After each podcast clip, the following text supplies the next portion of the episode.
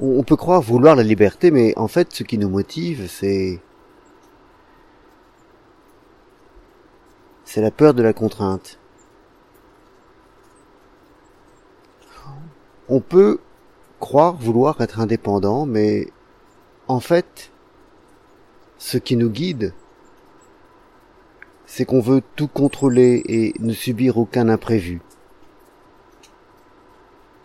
Et l'indépendance que l'on recherche, en fait, c'est la fuite de l'autre, parce que l'autre est, est la cause première de l'imprévu, de l'inconnu, de ce qui vient à notre rencontre sans que nous puissions jamais savoir ce qui va se passer. De la même façon que bien souvent on veut être original, mais en fait euh, on est seulement excentrique. Dans tous ces cas, ce qui nous guide, ce qui nous anime, c'est une volonté positive, ou plutôt c'est cela qu'on croit être ce qui nous anime, mais en vérité c'est c'est une négativité qui nous entraîne.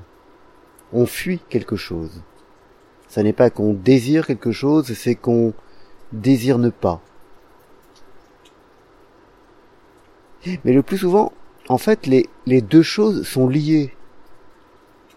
Et, là est peut-être le drame le plus, le plus profond.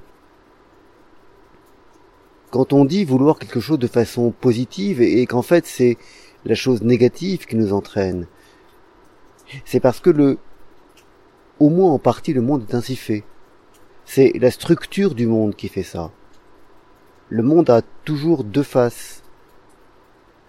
Dès lors qu'il y a de la lumière, il y a également de l'ombre. Et il en va ainsi sans doute aussi de, de nos mouvements, de nos élans, de nos sentiments.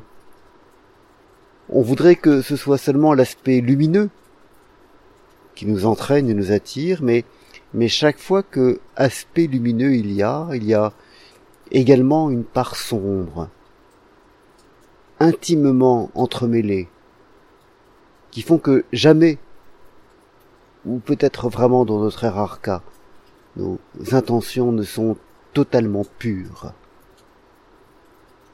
Et qui croit vouloir sa liberté, le croit vraiment même si, en fait, et, parfois dans la majorité des cas, ça, c'est autre chose de, de moins noble et de moins grand qui le pousse. Mais il faut sans doute accepter cela que que jamais nous ne sommes entièrement purs. Et et, et c'est peut-être ça, effectivement, le péché originel, que jamais rien ne soit totalement pur. Bonne journée.